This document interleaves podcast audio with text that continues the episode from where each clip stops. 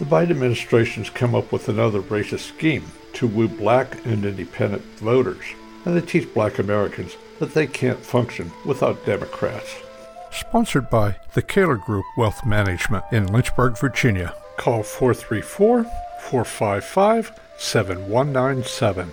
Beginning May 1st, homebuyers with 680 credit scores or higher will be forced to pay $40 more per month in order to subsidize those with credit scores below 680. Those with lower scores do not qualify for mortgage, so the Biden administration is forcing other home buyers to make part of their mortgage payments for them so they can buy homes.